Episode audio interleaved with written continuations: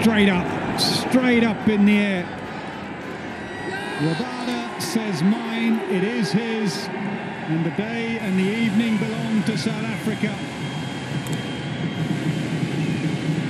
They have outbatted, outfielded Australia. That is a comprehensive win. I think if we want to be challenging for this tournament, you've got to try and find a way in all conditions, and that's for the bowlers to try and take wickets and, and for the batters to try and score runs. Not much needs to be said tonight. I think everyone's hurting. Um, so we've got a few days. The next game's here as well, so we'll group and um, regroup, and yeah, everyone's hurting, so we'll try and make amends.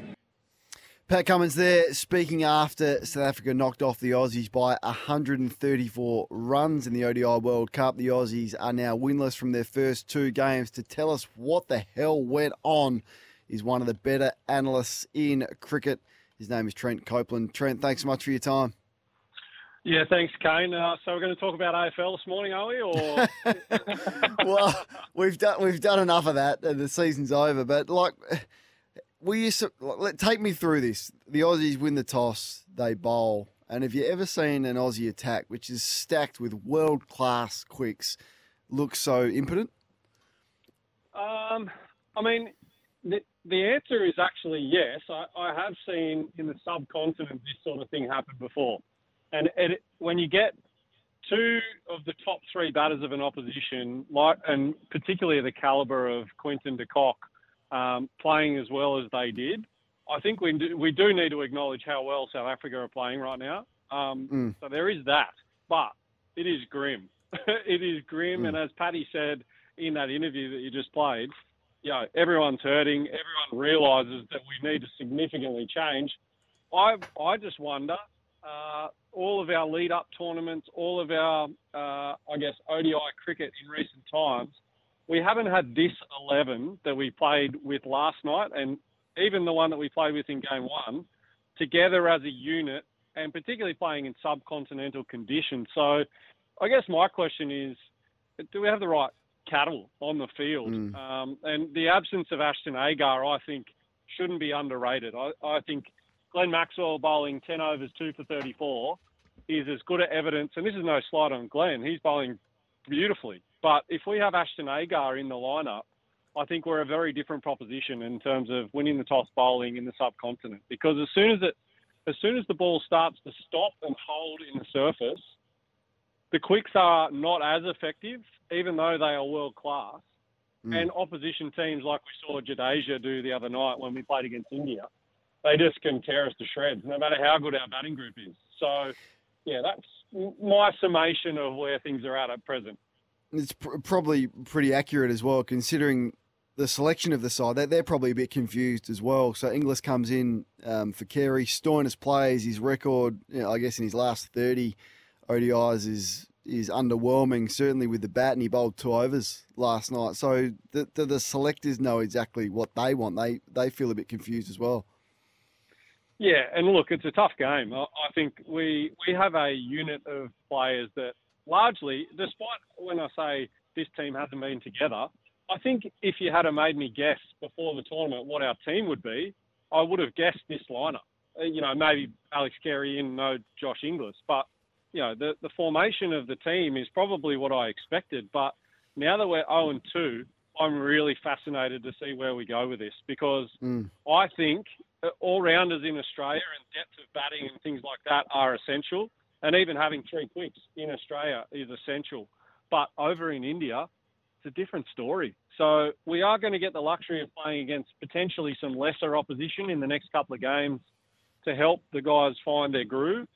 Um, but I wonder, you know, what are the changes that we can make? You know, without Ashton Agar over there, um, you know, what, what can we do to make things drastically different?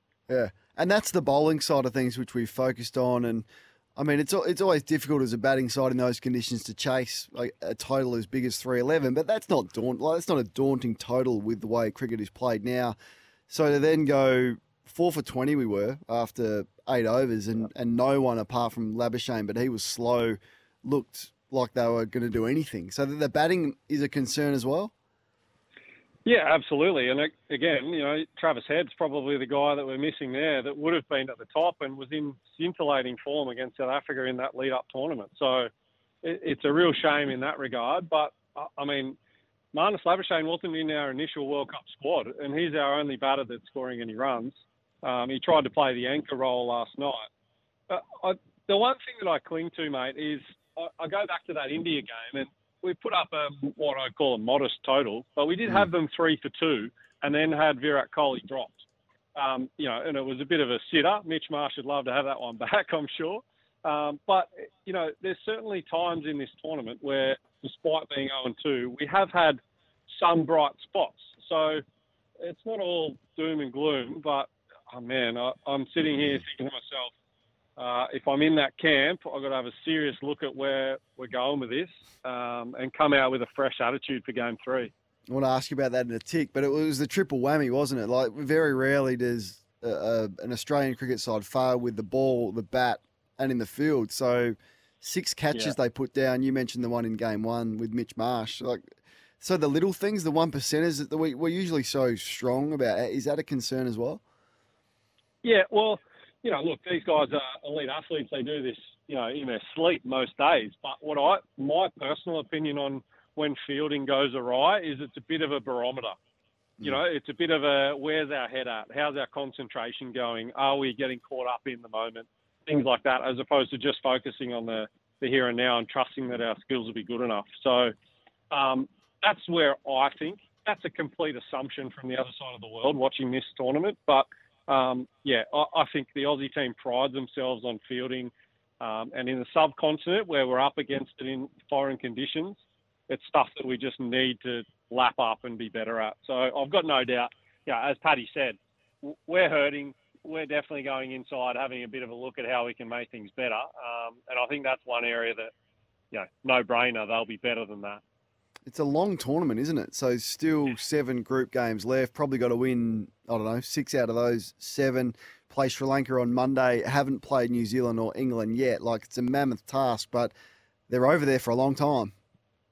Yeah, they are, and that's I guess the good thing out of this is uh, uh, Australia have had that reality check that most teams will have during this tournament at some point. They've had it from the get go, and I think they've been almost kicked in the teeth and said, right, what you're doing, what you may have prepared to come here and do, is maybe not good enough.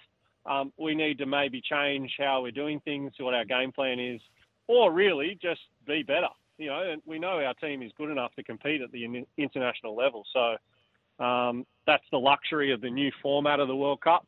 Uh, one group, play everyone, and um, it's really, as you said, they've mm. got to beat Sri Lanka in the next game just to start getting some momentum in the camp. Is it still as prestigious as what it once was, the World Cup? Oh, big time. Yeah, big right. time. There's a bit of chat around about where ODI cricket lands in the spectrum at the moment, just because mm. of the scheduling and things like that. And it's maybe you know, in the public's eye, and even you know Ben Stokes retired from one-day cricket, you know, 12 months ago, and he's now back for the World Cup. I think that's as good an example as what this means to players um, as there is. So yeah, maybe the odd two-game tournament on the other side of the world when you haven't been home for six months is maybe uh, one of those things that players are looking to go, oh, maybe I'm home for that. Um, but a World Cup is, you know, up there with an Ashes, India away in Test cricket, things like that. So mm. it's massive.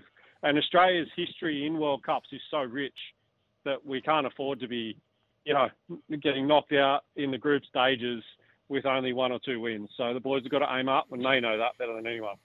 Trent, mate, appreciate your time. I was hoping to get you on when I knew you were coming on. I hope it was going to be after an Aussie win, but pretty clearly that wasn't going to the, be the case after the, the way that uh, South Africa started with the bat, mate. Appreciate it. Always generous with your time. Thank you. No, no worries. I'm confident though. It's been a grim start, but the boys will get right.